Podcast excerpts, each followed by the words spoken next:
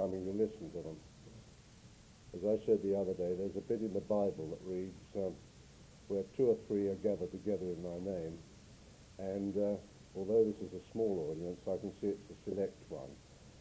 I just wanted you to know, before Hugh Seidman introduces the poets, and it's a great honor to have a distinguished American critic and poet doing this for us. I just wanted to point out that this visit of English poets is perhaps the one exercise in private enterprise for the Britain Salutes New York operation in that it hasn't been subsidized or sponsored by any commercial undertaking or by government funds, British or American. It's simply subsidized by the Compton Fund, a legacy left by the late Dr. Joseph Compton for the advancement of English poetry overseas. And that's why we're here. We're grateful to you for coming, and I'll ask Hugh Seidman to introduce the poets.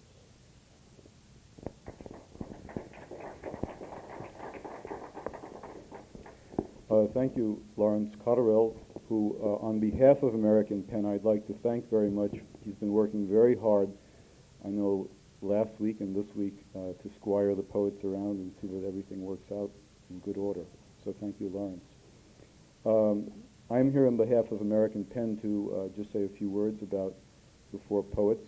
Um, last week they read from their own work here. Some of you may have heard that. And today they will be reading from uh, other contemporary British poets, and uh, they themselves will introduce the poets they will uh, read from.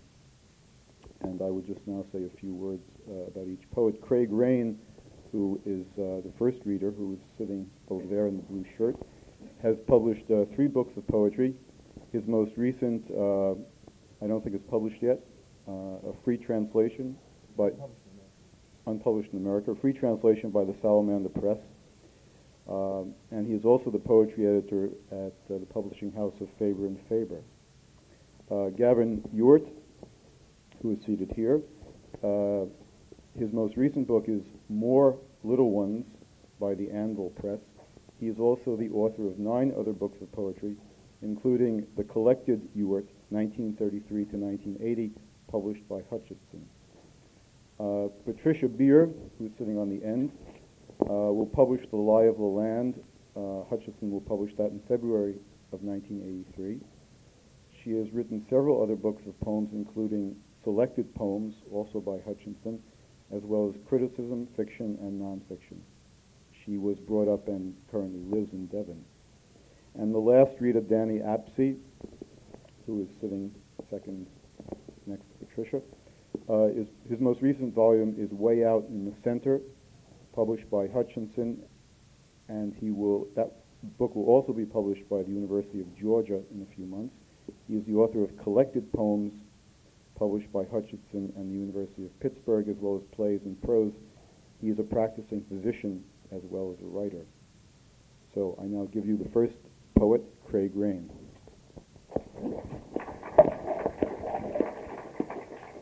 I'll read for about 10 minutes. Um, we were asked to, to, to, read from British poets. I'm going to read from two Irish poets um, who are British in the sense that they both um, come from Northern Ireland, um, and Northern Ireland is still a part of the United Kingdom. Um, so I don't think either of them are particularly happy about this state of affairs. Um, the first poet I'm going to read from is, is, is a man called Tom Paulin, um, was born in Leeds in 1948, but actually brought up and educated in Northern Ireland. He's a Protestant. The other um, poet I'm going to read from is a Catholic. Um, I mention this um, really to explain the first poem I'm going to read, which is called Desert Martin. Um, Desert Martin is a, a small town um, in the north, north of Ireland, which is completely and um, obsessively Protestant. Now, this, this Tom Paulin, the man who wrote this, is, is, is a writer who um, at one point felt quite sympathetic towards um, Northern Ireland staying as part of Great Britain um, and has now changed his mind. The reason he felt sympathetic was because there were certain aspects of the Protestant culture which he admired, um, a sort of austere grace. I mean, if you wanted to think of an image, you think of something clean and pure um, like an iron linen tablecloth, that kind of thing. And what he feels, I think, is that um, the Protestant society has been driven into a corner rather, and that it's actually all its graces have been ruined. Um, and he told me that th- this place, Desert Martin, he'd actually driven through it, and it's a very, very small town. I mean, you could hardly call it a town, small as a village, but it is covered with Union Jacks. I mean, if you can imagine a town in which every house is displaying four or five Union Jacks, and they're all blazing in the wind. These people are declaring that they want to stay part of the United Kingdom, part of, belong to England. Um, and um, this is his attitude towards it. And at the end of the poem, he makes a parallel between um, various other extreme societies which you will recognize, Iran, for instance. Um, um, I want to explain um, what a jock squaddy is. A jock is a, is a Scotsman, and a squaddy means a soldier. I mean, i.e., he's, he's part of the British Army um, in Ulster who are keeping the peace. Desert Martin. At noon, in the dead centre of a face, between Draperstown and Magherafelt, this bitter village shows the flag in a baked, absolute September light. Here, the word has withered to a few parched certainties, and the charred stubble tightens like a black belt, a crop of Bibles. Because this is the territory of the law, I drive across it with a powerless knowledge, the owl of Minerva in a hired car. A jock squaddy glances down the street and grins, happy and expendable like a brass cartridge. He is a useful thing, almost at home, and yet not quite, not quite. It's a lime's nest, this place. I see a plain Presbyterian grace, sour, then harden, as a free, strenuous spirit changes to a servile defiance that whines and shrieks for the bondage of the letter. It shouts for the big man to lead his wee people to a clean white prison, their scorched tomorrow. Masculine Islam, the rule of the just, Egyptian sand dunes and geometry, a theology of rifle butts and executions. These are the places where the spirit dies. And now, in Desert Martin's sandy light, I see a culture of twigs and bird shit waving a gaudy flag with loves and curses. Um, this book, Liberty Tree, isn't, isn't in fact published yet. Um, not in America, but it will be in England in June. Um, and many of the poems are about the relationship between a colony um, and, as it were, the colonial power. Um, I'm going to read a poem now called A Rum Cove, a Stout Cove. What Paulin does in these poems is imagine analogues or invent them for his colonial situation. So, for instance, this poem is based on the Falklands. It was actually written before we ever invade, re-invaded the Falklands and reclaimed them. Um, so it's a sort of fantastic version of the Falklands. Um, I ought to explain that LOL 301, um, about halfway through the poem, um, stands for the Loyal Orange Lodge.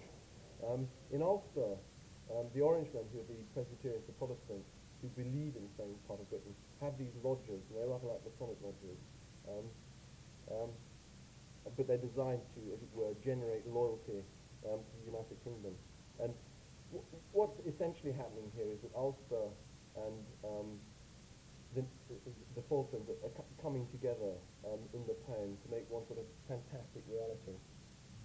Um, the prime banner is the, is the flag, the invented flag of the country. A rum cove, a stout cove. On the Barrack Islands, far out in the South Atlantic, the great-great-grandson, Sol Grass, of Nelson's last boatswain, is packing crawfish into a thick, barnacled teak box marked Britain canning factors eliminated. It's his swart locks and cochin cheeks that glim in the top left-hand corner of bold Betty, the prime banner that longs to LOL 301. Like Gib, sorry, that's Gibraltar. Like Gib, like the god called Malud, and those tars behind locked doors, whistling Britannia rules, in their slow scrimshandering with worn and corded tools, he's firm, Solgrout, to the core. The genius of these used islands, where no maritime elegists sing of resolution or independence, with their harbour masters' stores, clagged mountains of ashy shale, and a small bird that no one has named, a flightless, timorous landrail whose cry is rusted, hard, like chains. The landrail is um, an Irish bird, um, but here it's said to be without flight. Um, in other words, this is a completely crushed colonial society. Um, how do that? I'm going to have to go very quickly because I'm running over. Um, the next poet I want to read is, is, is um, uh, another Irish poet called Paul Muldoon, who's a Catholic. Um, and I'll read you a very simple poem first um, called Cuba, which is written about the time of the Cuba crisis um, and the way it affected people, um, this idea that they might die um, imminently. Cuba. My eldest sister arrived home that morning in her white muslin evening dress. Who the hell do you think you are? Running out to dances in next to nothing, as though we hadn't enough bother with the world at an end, if not at war. My father was pounding the breakfast table. Those Yankees were touch and go as it was. If you'd heard Patton in Armagh, but this Kennedy's nearly an Irishman, so he's not much better than ourselves. And him with only to say the word. If you've got anything on your mind, maybe you should make your peace with God. So she goes to confession. I could hear May from beyond the curtain. Bless me, Father, for I have sinned. I told a lie once. I was disobedient once. And Father, a boy touched me once. Tell me, child, was this touch immodest? Did he touch your breast, for example? He brushed against me, Father, very gently. And I'll finish with another Muldoon poem. This is um, obviously has Irish resonances since it's called Truth, and it's about the fraternization which took place between the German and the English troops on Christmas, the first Christmas of the 1914-18 war. And it's simply a description. Truth. It begins with one or two soldiers and one or two following with hampers over their shoulders. They might be off wild fowling as they would another Christmas day. So gingerly they pick their steps. No one seemed sure of what to do. All stopped when one stopped. A fire gets lit. Some spread their greatcoats on the frozen ground. Polish vodka, fruit and bread are broken out and passed around. The air of an old German song, the rules of patience are the secrets they'll share before long. They draw on their last cigarette as Friday night lovers, when it's over, might get up from their mattresses to congratulate each other and exchange names and addresses. Thank you.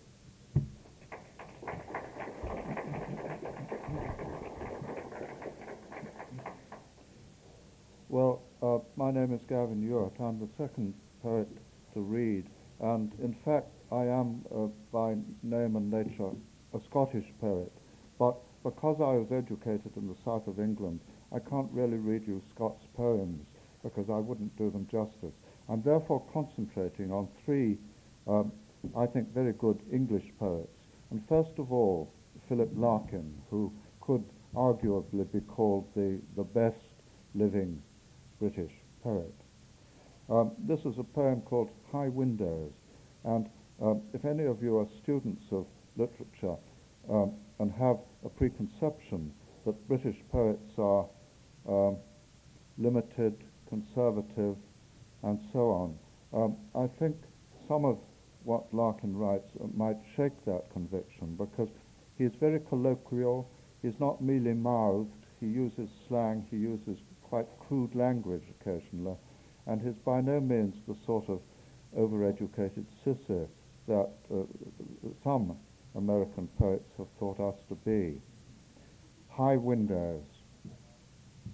When I see a couple of kids and guess he's fucking her and she's taking pills or wearing a diaphragm, I know this is the paradise everyone old has dreamed of all their lives.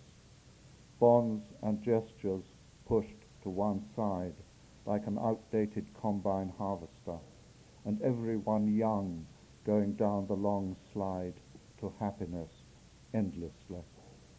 I wonder if anyone looked at me 40 years back and thought, that'll be the life, no God anymore, or sweating in the dark about hell and that, or having to hide what you think of the priest. He and his lot will all go down the long slide like free bloody birds.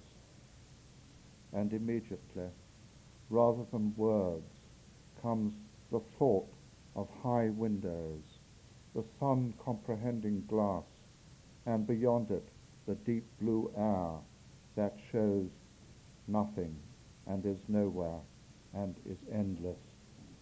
Well, Larkin is mainly a rhyming poet. That one rhymes in a fairly loose way for him. He's usually very, very much more tight and compact in his form. And this is one of the traditions in British poetry, uh, whereas American poetry stems very largely, quite a lot of it anyhow, from Whitman and is very much more unconstrained. British poetry has never terribly much deserted its forms, its rhymes, and its rhythms. A great example, of course, is Auden, and he really revitalized um, a lot of the old forms by using everyday colloquial language in the actual meters and stanzas that had been used by um, poets 300 years ago. Now, this next little poem is, is by Larkin again. It's a very simple one. Uh, it helps to know about a similar poem by Stevenson, the one that says, um, Home is the sailor home from the sea and the hunter home from the hill at the end of it. It's a sort of uh, Dimittis kind of poem. And in it it says, This be the verse you grave for me. And this poem of Larkin's refers to it. It's called This Be the Verse. They fuck you up, your mum and dad. They may not mean to, but they do. They fill you with the faults they had and add some extra just for you. But they were fucked up in their turn by fools in old-style hats and coats, who half the time were soppy stern and half at one another's throats. Man hands on misery to man. It deepens like a coastal shelf get out as early as you can and don't have any kids yourself. That's, Lark, that's very much Larkin's view, a sort of uh, very pessimistic, gloomy attitude to life, but very effective poetically, of course. Um, my next poet was born in 1937, and he's, he's again, um, he, he's a um, of Larkin's generation. And he's John Fuller, the son of Roy Fuller, who's also a very good poet. But um, his son is in some ways of more interest to me because I, th- I think he's more sort of free and easy in his attitude and not so uh, hemmed in by form, because form can hem you in as well as liberate. So this poem is really about a, a, a very young girl in England who is first of all a schoolgirl, and then she works in Reading in a biscuit factory, Huntley and Palmer, if you know the name. And uh, so this is really written, I think in fact it was written for music, and therefore I try to read it so that I get some of the musical rhythms into the reading. It's in different sections. Linda, Linda, slender and pretty, biscuit girl in a biscuit city, packing the biscuits in paper boxes. What do you dream of? How do you dream? The cutters rise and fall and rise and cut, the chocolate, the coconut, the orange princess and the gypsy cream, the biscuits gather and the boxes shut, but things are never what they seem. In the school the bells are ringing, in the playground girls are singing, lily, paper, hard-boiled eggs, Mr. Swain has bandy legs, Linda, Linda, rude and sweet, skipping girl in a skipping street, singing and skipping all summer long, worms in the classroom, worms in the hall, Mr. Swain will eat them all. The cutters fall and rise and fall, and biscuits are unending like a wall. The school is over and the summer's dream. The day the sun invented flowers again, her heart unfolded with the spring. Paul had appeared, and nothing was the same. The railways on its sleepers, the rivers in its bed, all Berkshire is beneath us, and the sky is overhead. Linda crossed the platform to the train. Her warm little mouth reached up to his and kissed and whispered his exciting name. What was it like before we met? What did we ever do? Can't think of, think of anything like it or anyone like you. Weaving fingers find out that they fit, and all the secret pleasures they commit are like the touch of flowers in the rain. A whistle from the primus, the water's nice and hot. I've got the milk and sugar and tea bags in the pot. Sometimes there are sandwiches and sometimes there are not. But fishing is a fiddle and Paul requires his tea. He hasn't time to make it, so he leaves it all to me. And there are always biscuits. I bring along the tin. I think it might be useful to put the fishes in. Fishing on the island, only me and him. Fishing on the island all the afternoon. The river flowing by us full to the brim, and the fishing is over all too soon. When I packed the basket, was there something I forgot? It says plum on the label, and Paul likes apricot. I usually forget things, though sometimes I do not. But fishing is a fiddle, and Paul requires his tea. He hasn't time to make it, so he leaves it all to me. And there are always biscuits. I bring along the tin. I think it might be useful to put the fishes in. Fishing on the island, only me and him. Fishing on the island all the afternoon. The river flowing by us full to the brim, and the fishing is over all too soon. The river's full of fishes. You'd think he'd catch a lot. I'd call out, Have you got one? And Paul will answer, What? Sometimes he will land one, and most times he will not. But fishing is a fiddle, and Paul requires his tea. And when his basket's empty, he holds it out to me and grins to say he's sorry. I love that silly grin. I find it very useful to put my kisses in. Kissing on the island, only me and him. Kissing on the island all the afternoon. The river flowing by us, full to the brim, and the kissing is over all too soon. When we went down to Maidenhead, Paul had his clarinet. I tried to do the steering, and we both got very wet. But how he blew that licorice stick! The music on a thread rose like a nest of rooks above his black and curly head. There's a rookery at Dorney, but all the rooks have gone. Flapping their wings like overcoats, they're struggling to put on. I love their wild black music, but all the rooks have gone. We took a tent, and Mum was mad. Paul had his clarinet. I had this spoon and china mug. We made a fine duet. But how he blew that wooden throat like a musical millionaire, the black night sound inside forced out in squiggles on the air. There's a rookery at Dorney, but all the rooks have gone, and clouds blow over empty trees where once the summer shone, and Paul and his black music and all his love have gone. Linda went out in her wedges. The day was average. And masses of water were moving under Caversham Bridge. Paul had promised to meet her and take her on the river.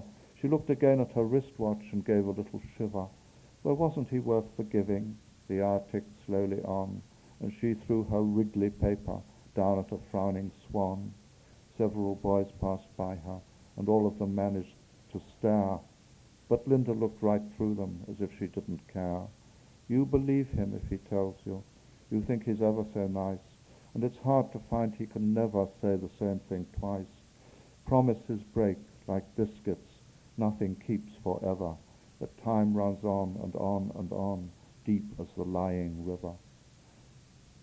Linda, Linda, older and wiser, far from childhood in a biscuit town, making biscuits where the Thames winds down, under the eyes of the supervisor, under the hands of the factory clock, tick, tick, crisp and crumbly, thin and thick, the cutters rise and fall and rise, cutting out, surprise, surprise, the chocolate, the coconut, the orange princess and the gypsy cream. But things are never what they seem. The trains pass clanking on the track, distinct and jeweled in the quiet night, tick, tick, tick, tick, in life's absurd arithmetic, and Linda in the tunnel of her dream, all night is restless, staring back, as wisps of the dragon drift into the wind, and smaller and smaller Paul is waving, smaller and smaller Paul is standing there, and Linda dreams and dreams and dreams under the hands of the bedside clock, till bacon smells are in the air, and combs tug sleepily through morning hair, and nothing is ever what it seems. Well, that's a poem for music, of course. Uh, the next one I'm going to read, because I think I have just about got time, uh, is a poem called Valentine. It's got the sort of quality that the best lyrics of Cole Porter and uh, similar American songwriters have, I think. Valentine. The things about you I appreciate may seem indelicate. I'd like to find you in the shower and chase the soap for half an hour. I'd like to have you in my power and see your eyes dilate. I'd like to have your back to scour and other parts to lubricate. Sometimes I feel it is my fate to chase you screaming up a tower, or make you cower by asking you to differentiate Nietzsche from Schopenhauer. I'd like successfully to guess your weight and win you at a fete. I'd like to offer you a flower. I like the hair upon your shoulders falling like water over boulders. I like the shoulders too. They are essential. Your collarbones have great potential. I'd like all your particulars in folders marked confidential. I like your cheeks. I like your nose. I like the way your lips disclose the neat arrangement of your teeth, half above and half beneath, in rows. I like your eyes. I like their fringes. The way they focus on me gives me twinges. Your upper arms drive me berserk. I like the way your elbows work, on hinges. I like your wrists, I like your glands, I like the fingers on your hands. I'd like to teach them how to count, and certain things we might exchange, something familiar for something strange. I'd like to give you just the right amount and get some change. I like it when you tilt your cheek up. I like the way you nod and hold a teacup. I like your legs when you unwind them. Even in trousers, I don't mind them. I like each softly moulded kneecap. I like the little crease behind them. I'd always know, without a recap, where to find them. I like the sculpture of your ears. I like the way your profile disappears whenever you decide to turn and face me. I'd like to cross two hemispheres and have you chase me. I'd like to smuggle you across frontiers or sail with you at night into Tangiers. I'd like you to embrace me. I'd like to see you ironing your skirt and cancelling other dates. I'd like to button up your shirt. I like the way your chest inflates. I'd like to soothe you when you're hurt or frightened senseless by invertebrates. I'd like you even if you were malign and had a yen for sudden homicide. I'd let you put insecticide into my wine. I'd even like you if you were the bride of Frankenstein or something ghoulish out of Mamoulian's Jekyll and Hyde. I'd even like you as my Julian of Norwich or Kathleen Ni Houlihan. How melodramatic if you were something muttering in attics, like Mrs. Rochester or a student of Boolean mathematics. You are the end of self-abuse. You are the eternal feminine. I'd like to find a good excuse to call on you and find you in. I'd like to put my hand beneath your chin and see you grin. I'd like to taste your Charlotte Russe. I'd like to feel my lips upon your skin. I'd like to make you reproduce. I'd like you in my confidence. I'd like to be your second look. I'd like to let you try the French defense and mate you with my rook. I'd like to be your preference, and hence I'd like to be around when you unhook. I'd like to be your only audience, the final name in your appointment book, your future tense. Well, great uh, virtuosity, I think. And when I read uh, John Fuller's poetry, I always think this is Rolls Royce poetry. It's written as well as it could be written. The next poet is James Fenton, who's uh, just slightly younger. In fact, he's what? No, he's, he's more than just slightly younger. I think he was born in 1949. Um, Fuller was born in 1937. Larkin uh, is now, what is he, 50, 50 years old. Um, so if you work that out, that goes back somewhere too.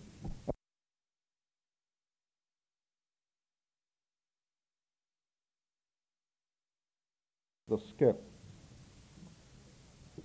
I took my life and threw it on the skip, reckoning the next door neighbours wouldn't mind if my life hitched a lift to the council tip with their dry rot and rubble. What you find with skips is the whole community joins in. Old mattresses appear, doors kind of drift, along with all that won't fit in the bin, and what the bin men can't be fished to shift. I threw away my life, and there it lay, and grew quite sodden. What a dreadful shame! clucked some old bag and sucked her teeth. The way the young these days, no values, me I blame, but I blame no one. Quality control had loused it up, and that was that. Enough said. I couldn't stick at home. I took a stroll and passed the skip and left my life for dead. Without my life, the beer was just as foul, the landlord still as filthy as his wife. The chicken in the basket was an owl, and no one said, "E Jim lad, was thee life?" Well, I got back that night the worse for wear, but still just capable of single vision.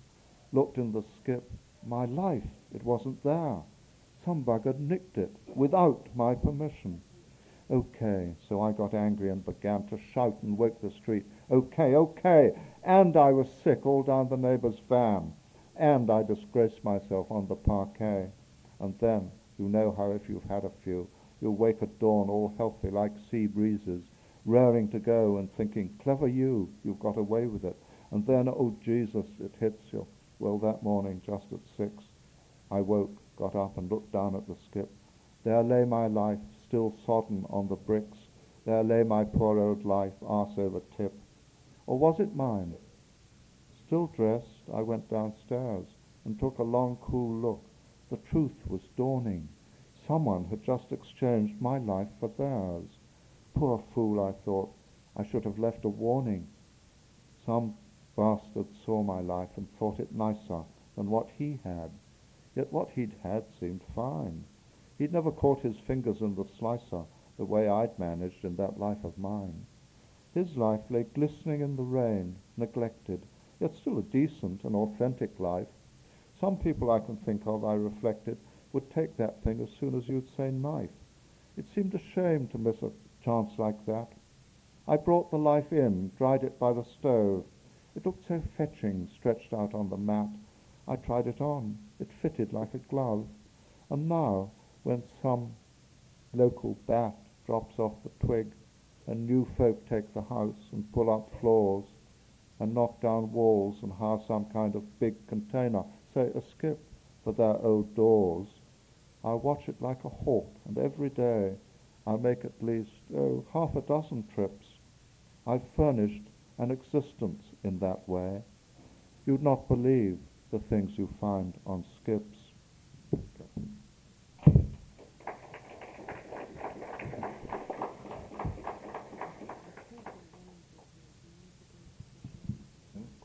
Yes, I finished.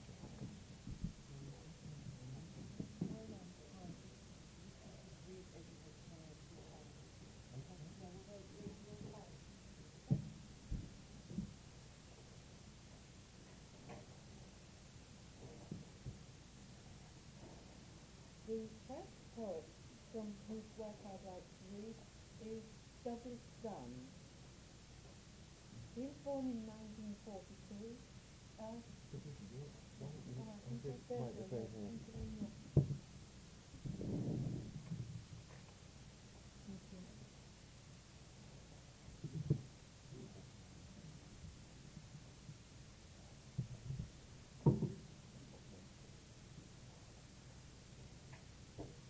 Again. The first poet from, is that all right now? From whose work I'd like to read is Douglas Dunn. He was born in 1942.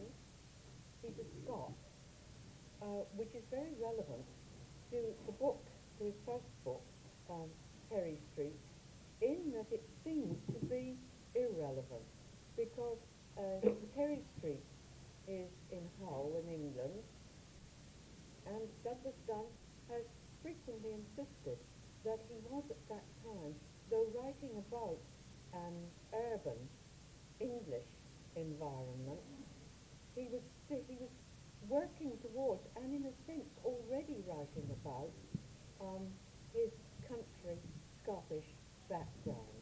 He wasn't quite ready to speak of it in those terms.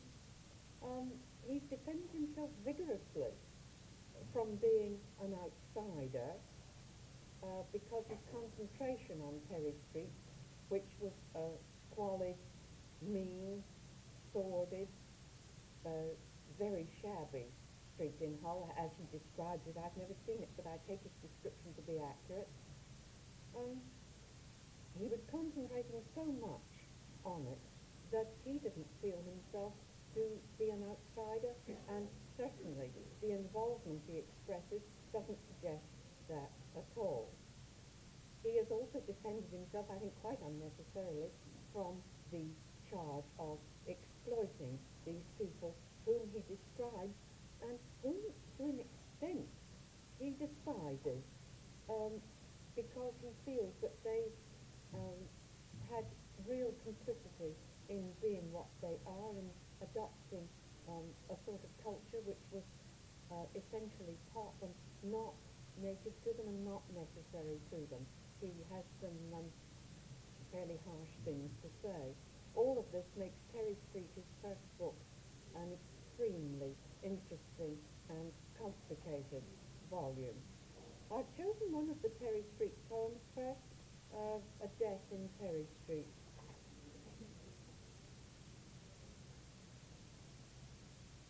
There are some old women who want to live here forever. But if they are to die, this is the place for it. They take a pride in dying where they always lived, preferably tended by sons and neighbours with suit.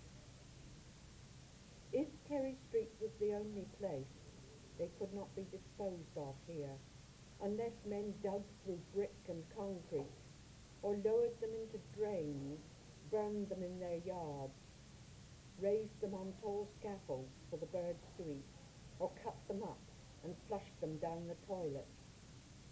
Eventually, they might find words to say that fitted these new ceremonies. The old men having stayed in for days, leafing through dictionaries. What a thing that would be, the complete place, with priests and undertakers, livestock and fields. From the shapeless street, a bad address. The black card take her to a better district. The neighbours watch her go from doorways and windows, learning a lesson of all times and men, that when you die you have to leave and walk with giant footsteps from the street that is like dark cliffs of sand, mocking the sanitary inspectors, bypassing the housing list. And another one from Terry Street.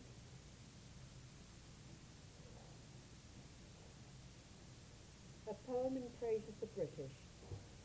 This follows on very much, I think, from the uh, first poem. It's again a most interestingly complicated poem. It's difficult to catch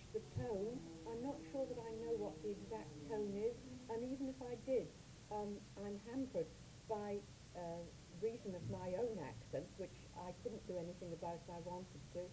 Um, I'm hampered by that in expressing uh, Douglas Dunn's own voice, but of course that that's past praying for. I hope the words will come across even without the um, proper accent. I'm no mimic. I can't do accents, and uh, so I'll just have to read it as best I can. But it is a poem I greatly admire because it it conveys a kind of uh, confusion of thought. It sounds nostalgic, but it isn't really. Um, it sounds idealistic, and I think in a way that is probably more what it is. He's certainly not pining for a lost paradise, for a lost society uh, that he wishes were back. Certainly not that. Though he can see, he can see some charm in it. It's, there's a great deal of, of sheer charm in the poem. It's more a longing for some kind of um, some kind of order, some kind of uh, goodness.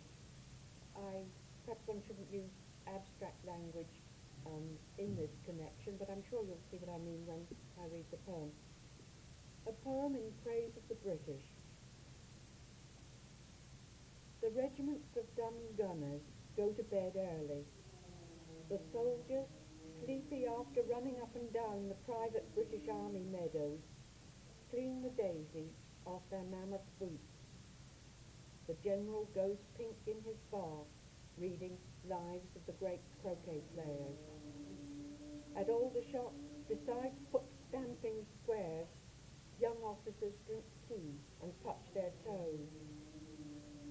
Heavy rain everywhere washes up the bones of British. Where did all that power come from? The wish to be inert, but rich and strong, to have too much. Where does glory come from? And when it's gone, why are old soldiers sour and the banks empty? But how sweet is the weakness after empire, in the garden of a flat, safe country shire, watching the beauty of the random, fair, superfluous, drifting as if in sleep to the ranks of memorialists, memorialists that wait like cabs to take us off down Easy Street, to the Redcoat Army and the flags and treaties in the marvellous archives, preserved like leaves in books. The archivist wears a sword and clips moustache. He files our memories, more precious than light, to be of easy access to politicians of the right, who are now sleeping like undertakers on black cushions, thinking of inflammatory speeches and the adoring mob. What a time would this be for true decadence, walking new-suited with trim whiskers, swinging our gold-knobbed walking sticks to the best restaurants, or riding in close-back black carriages to discreet salons, to meet the women made by art, the fashionably beautiful, or in the garden, read our sonnets by the pool, beside small roses, next week's buttonholes. In this old country, we are falling asleep, under clouds that are like wide-brimmed hats. This is just right. The old pederasts on the Brighton promenade fall asleep to dream of summer seductions. The wind blows their hats away, and they vanish into the archives of life where greatness has gone, with the dainty teacup and the black gun and dancing dragoons in the fields of heaven. There are two from a later uh, volume, Barbarians, but I'd like to um, save those for the second program. The second pro- uh, poet I've chosen is D.J. Enright, Dennis Enright. He was born in 1920, a very versatile man. Apart from his poetry, I, I personally um, appreciate him most for his anthologies, he is really a most inspired anthologist. The um, most recent one about death. I, I must say I haven't actually had the book in my hands yet, but the reviews, with their very um, tempting quotations, uh, both from the extracts he chose and from his um, own introduction. Uh, one reviewer pointed out that uh, Dennis himself had pointed out that death if not the in thing, was at least the coming thing. and I think someone who could make a remark like that, everyone should rush to read the anthology. I certainly intend to myself. But it is for his poetry, of course, that one admires him most. I'd like to start with um, reading a group of poems which I think fit in very well with uh, Douglas Dunn's poems, because of course um, Douglas is in those poems I read is, well, the first one anyway, perhaps, um, uh, perhaps not the second, is essentially examining the whole question of social class, which is a matter of such great concern, apparently, to the British. It never seems like it's probably to an individual, but uh, we are exceptionally class conscious. And Dennis has in this book, which I like very much indeed, The Terrible Shears, has explored, not um, in any uh, philosophical way, the problems assail anybody living in Britain at this moment who was born in a class from which he or she later, and I'm going to use the word escape because um, that is, is how in many ways it seems to me, um, who has escaped from the confined and limited uh, territory in which he was born and brought up. But these, um, these poems I like so much because they, they are a very accurate and precise description, most of them, of the sort of childhood I myself had. I'll start with the ones called Bad Things and Good Things. Two bad things in infant school. Learning bad grammar, then getting blamed for it. Learning Our Father which art in heaven, bowing our heads to a hurried nurse and hearing the nits rattle down on the paper. And two good things. Listening to Miss Anthony, our lovely miss, charming us dumb with the wind in the willows, dancing Sellinger's round and dancing and dancing it and getting it perfect forever.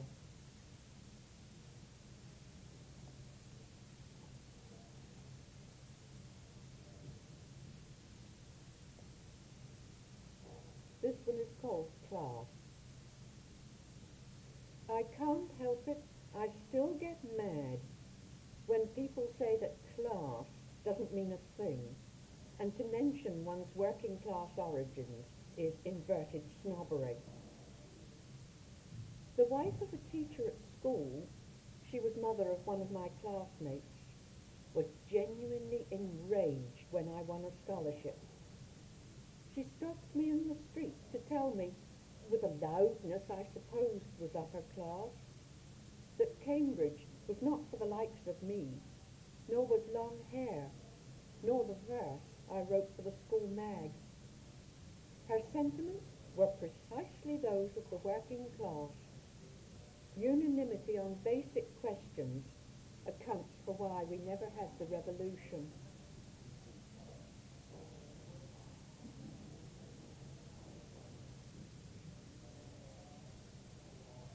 Facts of life. I had two white mice.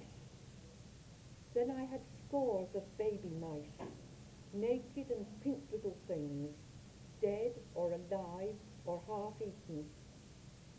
Those two small mice did me more harm than all the pornography in the world. My father took them away. The dog went too. Him we liked. But he was a creature of the open spaces. He needed long hours of exercise in the park. He went back to the country. I hope that was where he went.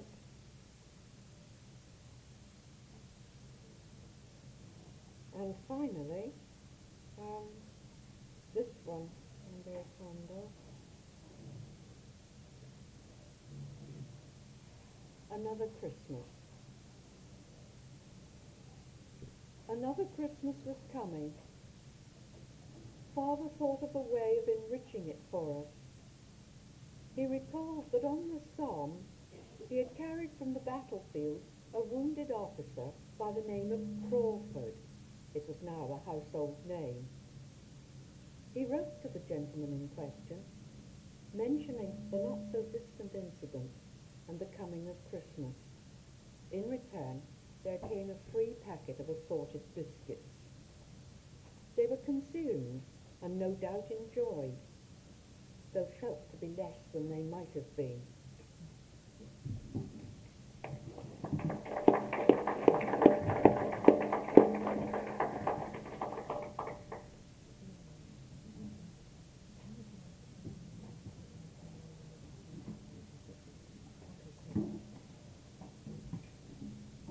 Um, we're running rather late, so uh, I'm just going to read two poems.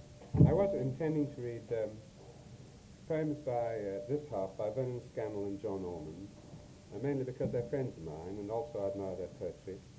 And in the second half, I was going to read Ted Hughes and um, Bernard Spencer.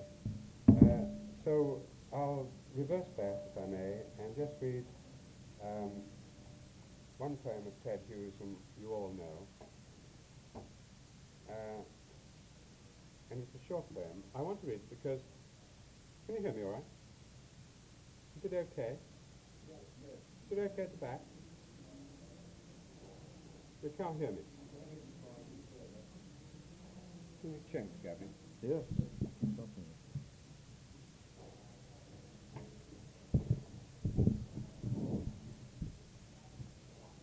On one occasion uh, in London, I'd um, not long come back from Israel on a tour with, uh, among other people, Dennis Enright, whom Patricia Beer read poetry of, and also uh, Ted Hughes. And um, each time he read this particular poem, I was particularly moved. In fact, uh, Robert Lowell um, was contemptuous of uh, most British poetry, I think, and uh, when he um, when I said how much I liked uh, Ted Hughes's poetry, he said, well, read one of his poems. And uh, this is the poem I read. And afterwards, uh, Robert Lowell said, that's awful. Uh, well, I'm going to read it again, and I hope you will be kinder. How water began to play. Water wanted to live. It went to the sun it came weeping back.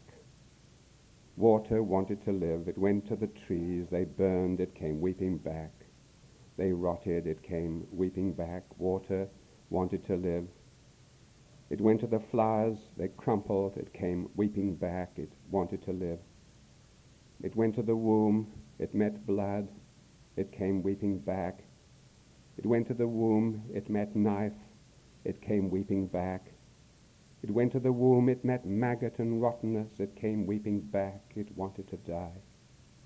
It went to time, it went through the stone door, it came weeping back. It went searching through all space for nothingness, it came weeping back, it wanted to die, till it had no weeping left. It lay at the bottom of all things, utterly worn out, utterly clear.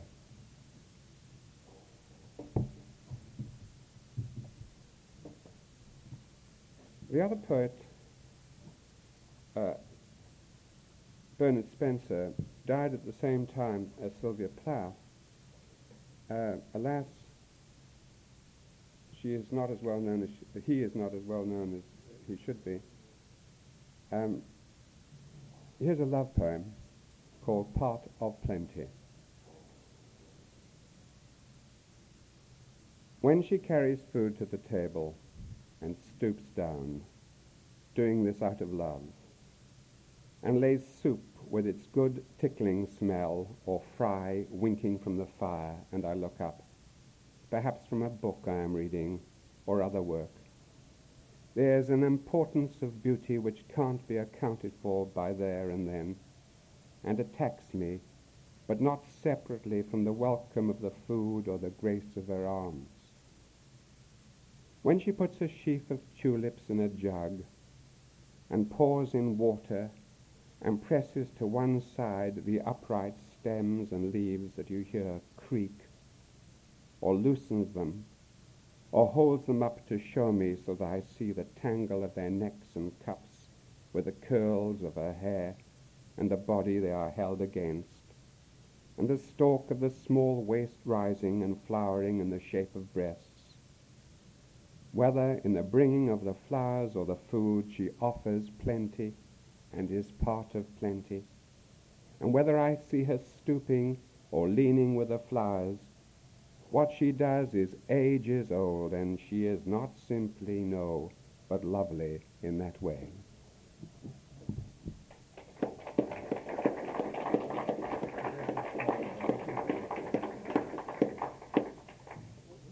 We're going to take a break for about five or ten minutes and we'll be back again, okay?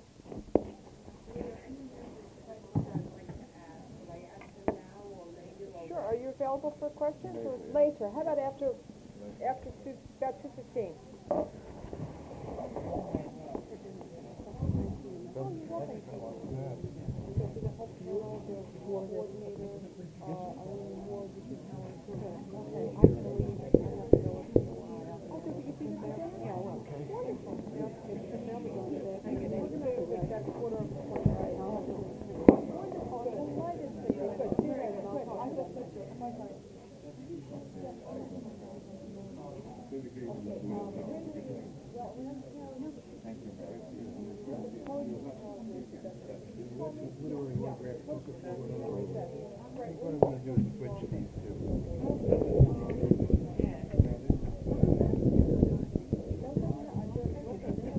Right, and then this will be just for him when he just needs to speak in between.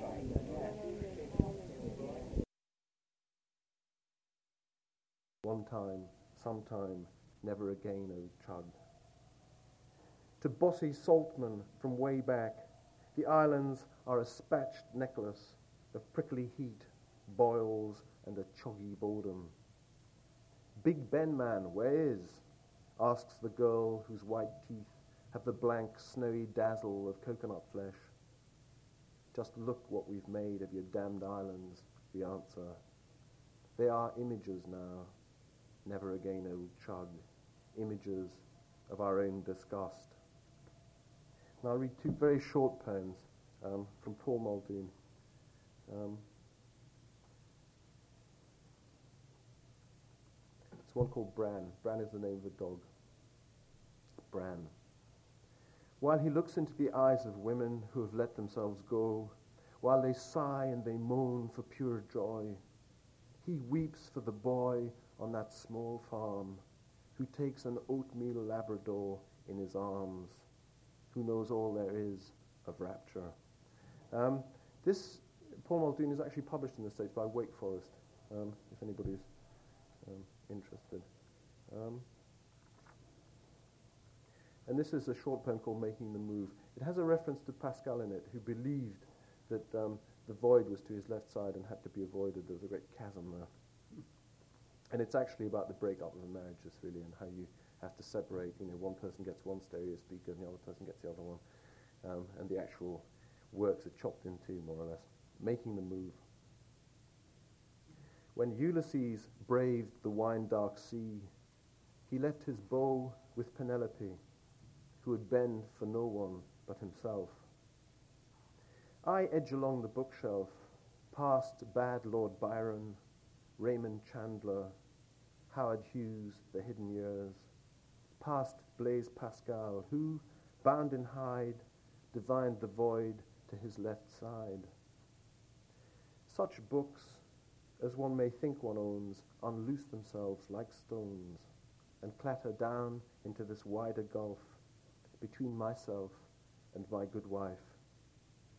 A primus stove, a sleeping bag, the bow I bought through a catalogue when I was 13 or 14 that would bend and break for anyone.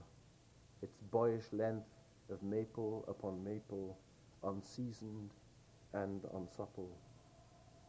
Were I embarking on that wine-dark sea, I would bring my bow along with me. Thank you.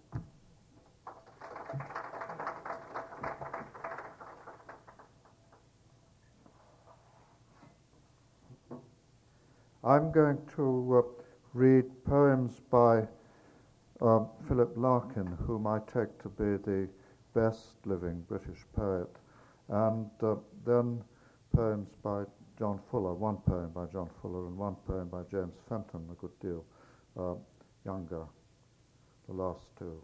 Now, um, Larkin is uh, very typically British in that he's terribly pessimistic and gloomy, and yet he keeps on going in spite of all the terrible things that he thinks are happening everywhere. And uh, I think, uh, to a certain extent, a good many people in England in particular, uh, they take a great satisfaction in uh, feeling depressed, and uh, I think gloom is pro- probably the word. Um, the thing about British poetry is that um, where it differs largely from American poetry is the fact that most of it is written in fairly fairly strict forms. Not all of it. There are poets like Peter Redgrove, who is not, I'm afraid, represented in this gathering, but he's a, a, a very much more um, uncircumscribed and free poet. However, this is Larkin, and like most of Larkin's poems, it's about death in general and about what the world is like and how um, unsatisfactory it is in particular. This is called The Old Fools. It's just a poem about old people growing older and finally dying. What do they think has happened, the old fools, to make them like this? Do they somehow suppose it's more grown up when your mouth hangs open and drools and you keep on pissing yourself and can't remember who called this morning? Or that, if they only chose, they could alter things back to when they danced all night, or went to their wedding, or sloped arms some September? Or do they fancy there's really been no change and they've always behaved as if they were crippled or tight, or sat through days of thin continuous dreaming, watching light move? If they don't, and they can't, it's strange. Why aren't they screaming? At death, you break up. The bits that were you start speeding away from each other forever with no one to see. It's only oblivion, true, we had it before, but then it was going to end and was all the time merging with a unique endeavor to bring to bloom the million petaled flower of being here. Next time, you can't pretend there'll be anything else, and these are the first signs. Not knowing how, not hearing who, the power of choosing gone. Their looks show that they're for it. Ash hair, toed hands, prune face dried into lines. How can they ignore it? Perhaps being old is having lighted rooms inside your head and people in them acting, people you know yet can't quite name. Each looms like a deep loss restored, from known doors turning, setting down a lamp, smiling from a stare, extracting a known book from the shelves, or sometimes only the rooms themselves, chairs and a fire burning, the blown bush at the window, or the sun's faint friendliness on the wall, some lonely rain-ceased midsummer evening. That is where they live. Not here and now, but where all happened once. This is why they give an air of baffled absence, trying to be there, yet being here for the rooms grow farther, leaving incompetent cold, the constant wear and tear of taken breath, and them crouching below extin- extinction's alp, the old fools, never perceiving how near it is. This must be what keeps them quiet. The peak that stays in view wherever we go, for them is rising ground. Can they never tell what is dragging them back and how it will end? Not at night, not when the strangers come, never throughout the whole hideous, inverted childhood? Well, we shall find out. That's a very typical uh, Larkin sentiment. Uh, now, the next one is a, a, very light little poem by John Fuller. Uh, John Fuller is one of the very good um, writers of English verse of a, a kind of song-like and mellifluous kind. And um, in fact, this poem I'm going to read now, um, I think has the best qualities that uh, American songwriters have had, uh, people like Cole Porter and so on. It's called Valentine. The things about you I appreciate may seem indelicate. I'd like to find you in the shower and chase the soap for half an hour. I'd like to have you in my power and see your eyes dilate. I'd like to have your back to scour and other parts to lubricate. Sometimes I feel it is my fate to chase you screaming up a tower or make you cower by asking you to differentiate Nietzsche from Schopenhauer. I'd like successfully to guess your weight and win you at a fete. I'd like to offer you a flower. I like the hair upon your shoulders falling like water over boulders. I like the shoulders too, they are essential. Your collarbones have great potential. I'd like all your particulars in folders marked confidential. I like your cheeks, I like your nose, I like the way your lips disclose the neat arrangement of your teeth, half above and half beneath, in rows. I like your eyes, I like their fringes, the way they focus on me gives me twinges. Your upper arms drive me berserk. I like the way your elbows work on hinges. I like your wrists, I like your glands, I like the fingers on your hands. I'd like to teach them how to count, and certain things we might exchange, something familiar for something strange. I like to give you just the right amount and get some change. I like it when you tilt your cheek up. I like the way you nod and hold a teacup. I like your legs when you unwind them. Even in trousers, I don't mind them. I like each softly molded kneecap. I like the little crease behind them. I'd always know without a recap where to find them. I like the sculpture of your ears. I like the way your profile disappears whenever you decide to turn and face me. I'd like to cross two hemispheres and have you chase me. I'd like to smuggle you across frontiers or sail with you at night into Tangiers. I'd like you to embrace me. I'd like to see you ironing your skirt and cancelling other dates. I'd like to button up your shirt. I like the way your chest inflates. I'd like to soothe you when you're hurt or frightened senseless by invertebrates. I'd like you even if you were malign and had a yen for sudden homicide. I'd let you put insecticide into my wine. I'd even like you if you were the bride of Frankenstein or something ghoulish out of Mamoulian's Jekyll and Hyde. I'd even like you as my Julian of Norwich or Kathleen Ni Houlihan. How dramatic if you were something muttering in attics like Mrs. Rochester or a student of Boolean mathematics. You are the end of self abuse. You are the eternal feminine. I'd like to find a good excuse to call on you and find you in. I'd like to put my hand beneath your chin and see you grin. I'd like to taste your Charlotte Russe. I'd like to feel my lips upon your skin. I'd like to make you reproduce. I'd like you in my confidence. I'd like to be your second look. I'd like to let you try the French defense and mate you with my rook. I'd like to be your preference, and hence I'd like to be around when you unhook. I'd like to be your only audience, the final name in your appointment book, your future tense. Now, the next and last poem I'm going to read is by James Fenton, who is the youngest of these poets. He was born in, uh, in 1949, so therefore he was 30 in 79, so he's not much over 30 now. And uh, this one is a little short poem um, about an imaginary, well, it's an imaginary landscape, but it, it's an imaginary landscape with people, and it imagines, roughly speaking, that um, we're in a square in some unidentified foreign country, and instead of the bandits and the um, terrorists and so on coming in and causing trouble, uh, these are all animals that are mentioned. They're, they're, mostly South American rodents like capybaras and angwantibos and so on. And um, I've got very great admiration for this poem because I think it's quite unlike most poems that you find in Britain or America or anywhere else because it has the, the kind of feeling of um, urban unpleasantness and disarray and even fear. It is actually full of fear, but it's also humorous. It's called The Wild Ones. Here come the capybaras on their bikes.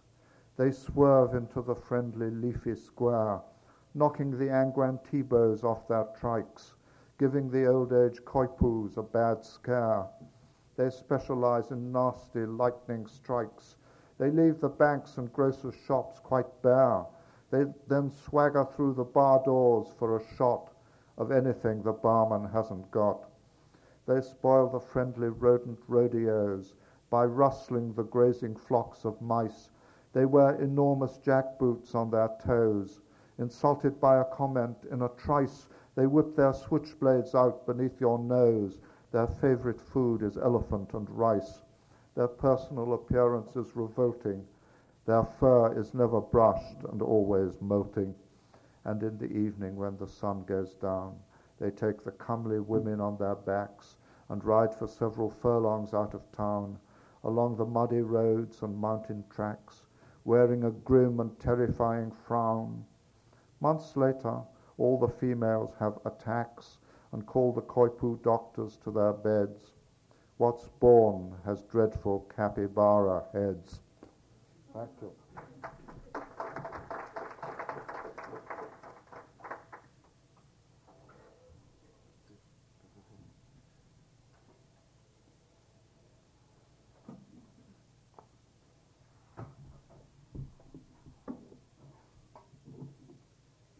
I'll start with some uh, poems of D.J. Enright.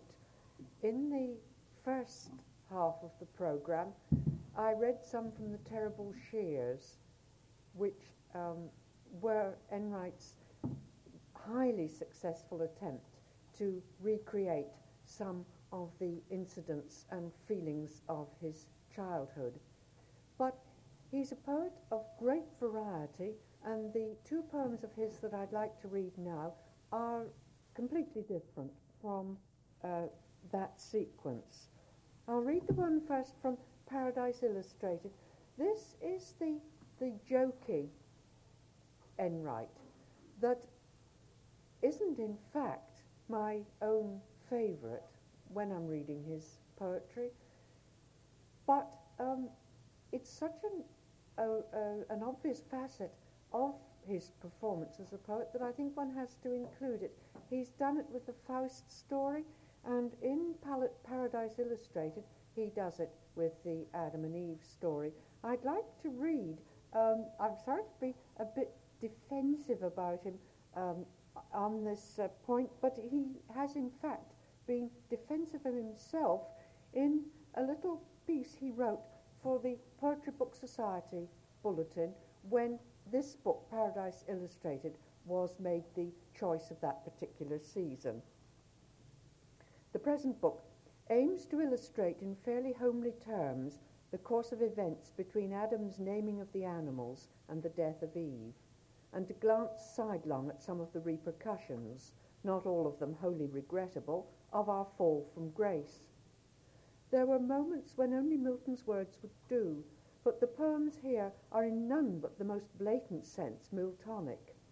Indeed, at times, they approach the mode of the comic strip, though their treatment of these primal matters is not, I hope, entirely flippant. The flash forwards or anachronistic references to more recent developments are certainly not meant as mockery, but rather as a tribute to the perpetual interest of the story of Adam and Eve. Now, th- that is the spirit um, in which we are supposed to take these poems. I don't always succeed, but um, I think his own explanation there of the way in which they are to be taken um, is entirely helpful. The days of Adam were 930 years. He sat in the marketplace with the other senior citizens, with Seth, who was just 800, Enos, who was 695, and Methuselah, 630. They're not the men their great grandfathers were, said Seth. Lamech's kid Noah cries all night, said Enos, howls when they bath it. Said Methuselah, the youngest, they've all been spoilt. I blame their mothers. It was different in my day, said Adam. People lived forever then.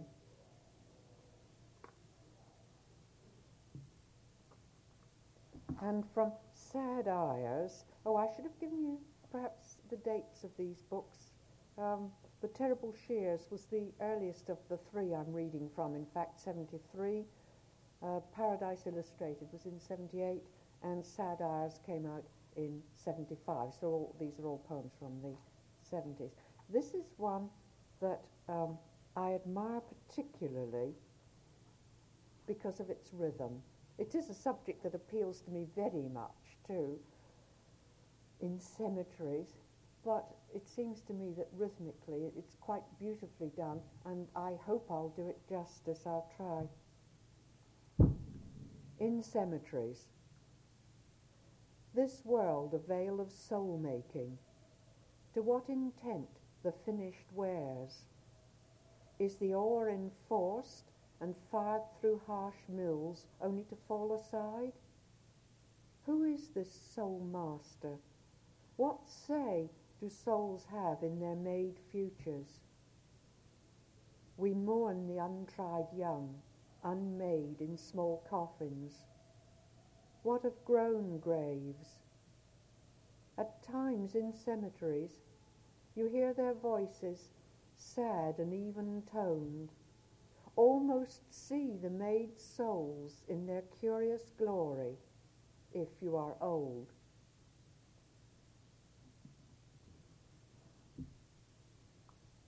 The two poems by Douglas Dunn that I read in the first half came from Terry Street. The two I'd like to read now come from Barbarians, which was published in a note I can't immediately find, um, 70, 79. Douglas Dunn has been accused of intense and overt political commitment in Barbarians. I say accused because um, because he denies it, it was not his intention. Therefore, any um, misrepresentation does become a kind of accusation. He has said, in a most engaging way, that um, he's more um, a wishy-washy liberal, and that if anybody tries to make a Trotskyist out of them, um, they're barking up entirely the wrong tree. I mention this because the first poem I'd like to read from Barbarians is called Gardeners, and there is indeed a situation here which does sound overtly and violently political, but um, that's not entirely the way he means it. Gardeners, England, Loamshire, 1789. A gardener speaks in the grounds of a great house to his lordship. Gardens, gardens, and we are gardeners. Raised hedgerows, flowers, those planted trees whose avenues conduct a greater ease of shadow to your own and lady's skins, and tilt this nature so magnificence and natural to magnificence and natural delight. But pardon us, my lord, if we reluctantly admit our horticulture, not the whole of it forgetting that for you this eloquent, this elegance is not our work. but your far tidier sense. Out of humiliation comes that sweet humility that does no good. We know our coarser artistries will make things grow. Others design the craftsmanship we fashion to please your topographical possession. A small humiliation. Yes, we eat, our crops and passions tucked out of the view across a shire, the name of which is you, where every native creature runs upon hills, moors, and meadows, which your named eyes own. Our eyes are nameless, generally turned towards the earth our fingers sift all day. Your day, your earth, your eyes, wearing away not earth, eyes, days, but scouring, forcing down what lives in us and which you cannot own. One of us heard the earth cry out. It spurned his hands. It threw stones in his face. We found that man, my lord, and he was mad. We bound his hands together, and we heard him say, Not me, not me who cries. We took away that man, remember, Lord? And then we turned hearing your steward order us return, his oaths, and how you treated us with scorn. They call this grudge. Let me hear you admit that in the country that's but half of it, townsmen will wonder, when your house was burned, we did not burden, we did not burn your gardens and undo what likes of us did for the likes of you. We did not raise this garden that we made although we hanged you somewhere in its shade. And finally, um, Elegy for the Lost Parish. And I think the keynote of this poem is a sort of, um, well, a, a sort of pretense really at sentimentality, which is an odd thing to pretend at, but I think it uh, makes the point of the poem.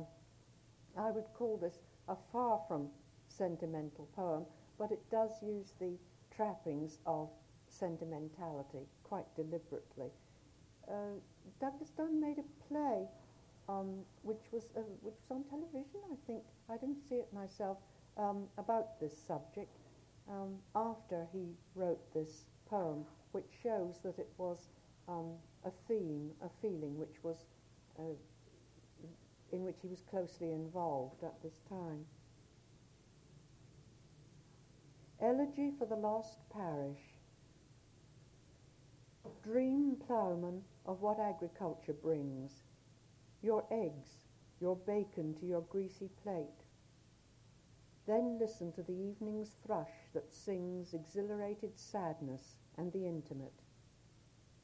Your son's in Canada, growing his wheat on fields the size of farms and prosperous on grain and granary.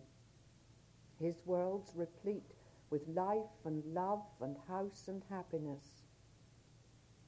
Dream, ploughman, of the lovely girl who died so many summers gone, whose face will come to you, call to you, and be deified in sunlight on one cut chrysanthemum a nod of nettles flutters its green dust across small fields where you have mown the hay. So wipe your brow, as on a scented gust your past flies in and will not go away. Dream, ploughman, of old characters you've known who taught you things of scythe and horse and plough, of fields prepared, seed rhythmically sown, their ways of work that are forgotten now. Remember, sir, and let them come to you out of your eye to mutter requiem, praising fidelities, the good of you. Allow their consolations, cherish them into a privacy, as with hands slow shake, you reach towards your glass, your hands reach to where no one is or can be. Heartbreak, heartbreak and loneliness of virtue.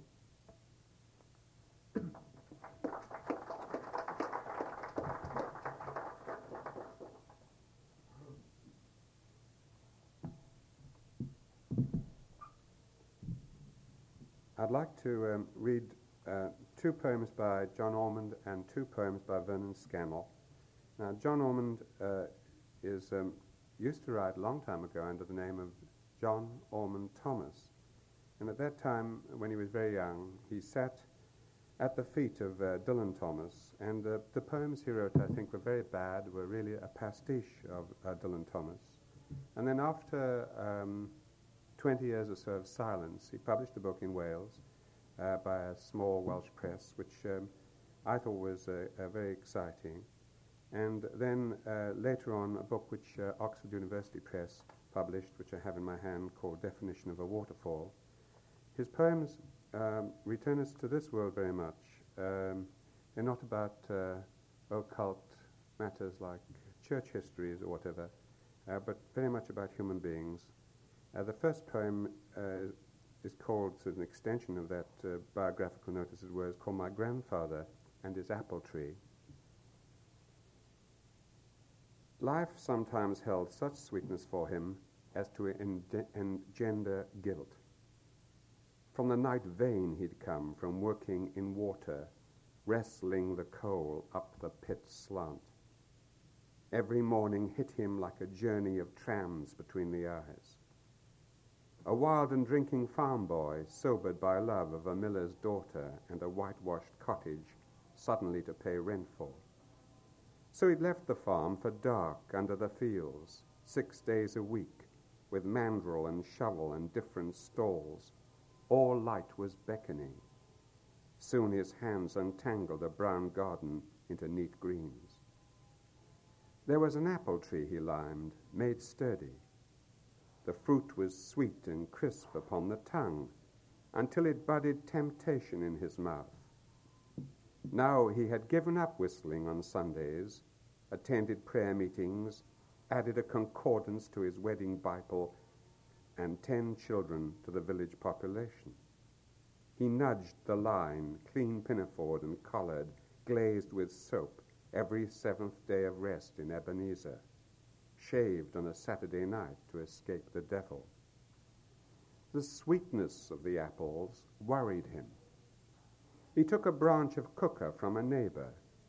When he became a deacon wanting the best of both his worlds, clay from the colliery he thumbed about the hole one afternoon, grafting the sour to sweetness, bound up the bleeding white of junction with broad strips of working flannel shirt and belly bands, to join the two in union.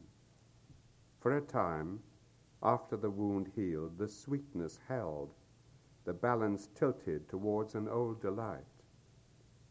But in the time that I remember him, his wife had long since died. I never saw her. The sour half took over. Every single apple grew across 20 Augusts, bitter as wormwood.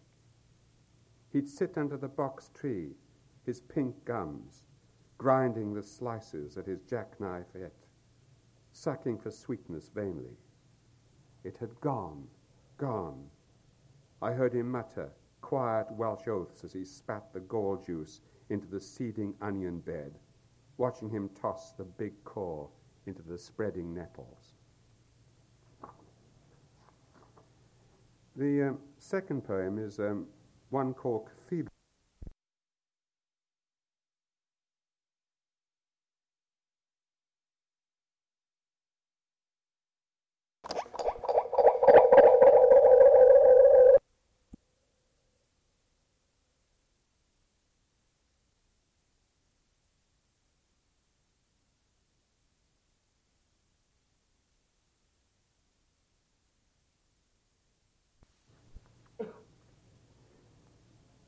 They climbed on sketchy ladders towards God with winch and pulley, hoisted hewn rock into heaven, inhabited sky with hammers, defied gravity, deified stone, took up God's house to meet him, and came down to their suppers and small beer.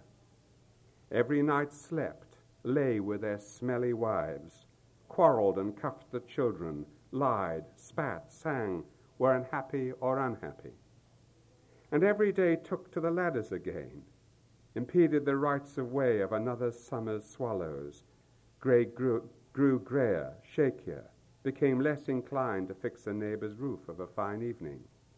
Saw naves sprout arches, clerestories soar, cursed the loud fancy glaziers for their luck, somehow escaped the plague, got rheumatism, decided it was time to give it up, to leave the spire to others, stood in the crowd, well back from the vestments of the consecration, envied the fat bishop his warm boots, cocked up a squint eye and said, I bloody did that.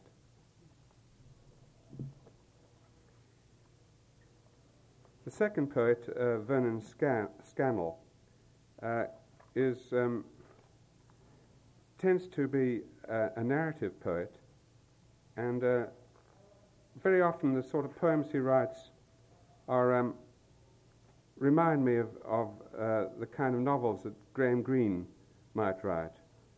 Uh, here's one, for instance, taken in adultery.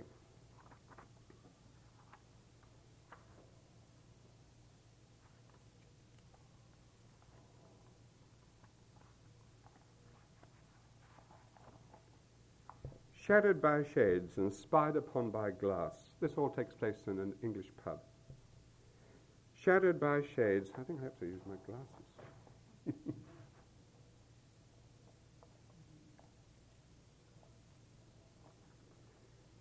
Shadowed by shades and spied upon by glass, their search for privacy conducts them here with an irony that neither notices to a public house. The wrong time of the year for outdoor games, where over gin and tonic, best bitter and potato crisps, they talk without much zest, almost laconic, flipping an occasional remark. Would you guess that they were lovers, this dull pair? The answer, I suppose, is yes, you would. Despite his spectacles and faded hair, and his worn look of being someone's dad, you know that they are having an affair, and neither finds it doing them much good. Presumably, in one another's eyes, they must look different from what we see, desirable in some way, otherwise, they'd hardly choose to come here furtively and mutter their bleak needs above the mess of fag ends, crumpled cellophane, and crumbs, their love feast litter. Though they might profess to find great joy together, all that comes across to us is tiredness, melancholy. When they are silent, each seems listening. There must be many voices in the air, reproaches, accusations, suffering that no amount of passion keeps elsewhere, imperatives that brought them to this room, stiff from the car's back seat, lose urgency. They start to wonder who's betraying whom, how it will end, and how did it begin? The woman taken in adultery, and the man who feels he too was taken in.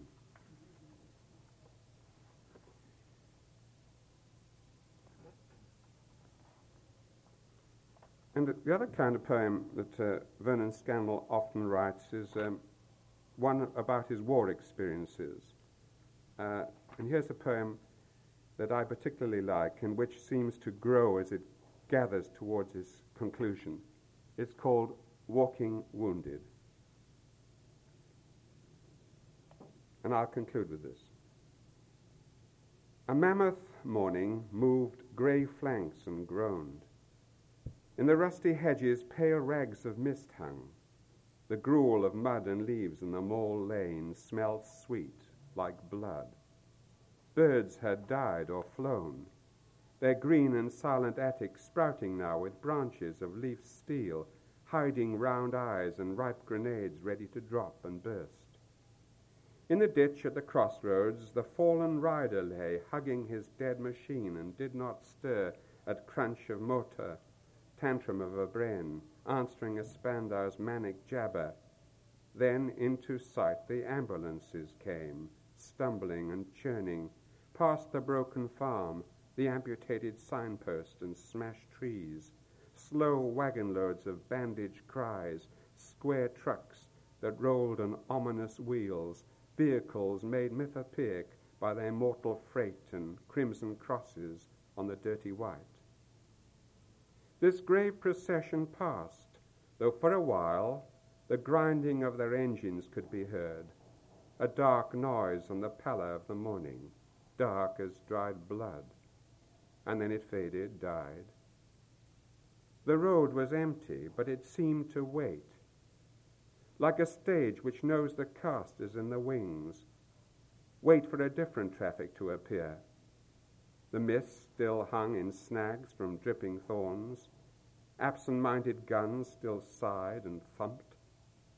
And then they came, the walking wounded, straggling the road like convicts, loosely chained, dragging at ankles exhaustion and despair. Their heads were weighted down by last night's lead, and eyes still drank the dark. They trailed the night along the morning road. Some limped on sticks. Others wore rough dressings, splints, and slings. A few had turbaned heads, the dirty cloth brown badged with blood. A humble brotherhood. Not one was suffering from a lethal hurt. They were not magnified by noble wounds. There was no splendor in that company. And yet, remembering after 18 years, in the heart throat a sour sadness stirs. Imagination pauses and returns to see them walking still, but multiplied in thousands now. And when heroic corpses turn slowly in their decorated sleep, and every ambulance has disappeared, the walking wounded still trudge down that lane, and when recalled, they must bear arms again. Thank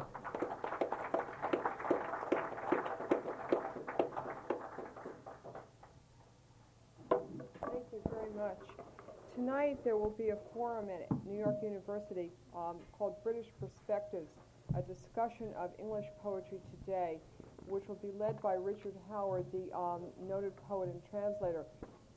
Danny Abse, Patricia Beer, Gavin Ewart, and Craig Raine, who you've heard read today, will be participating in this discussion. It's at 8 o'clock, and I have formal invitations to give you the exact address. Thank you.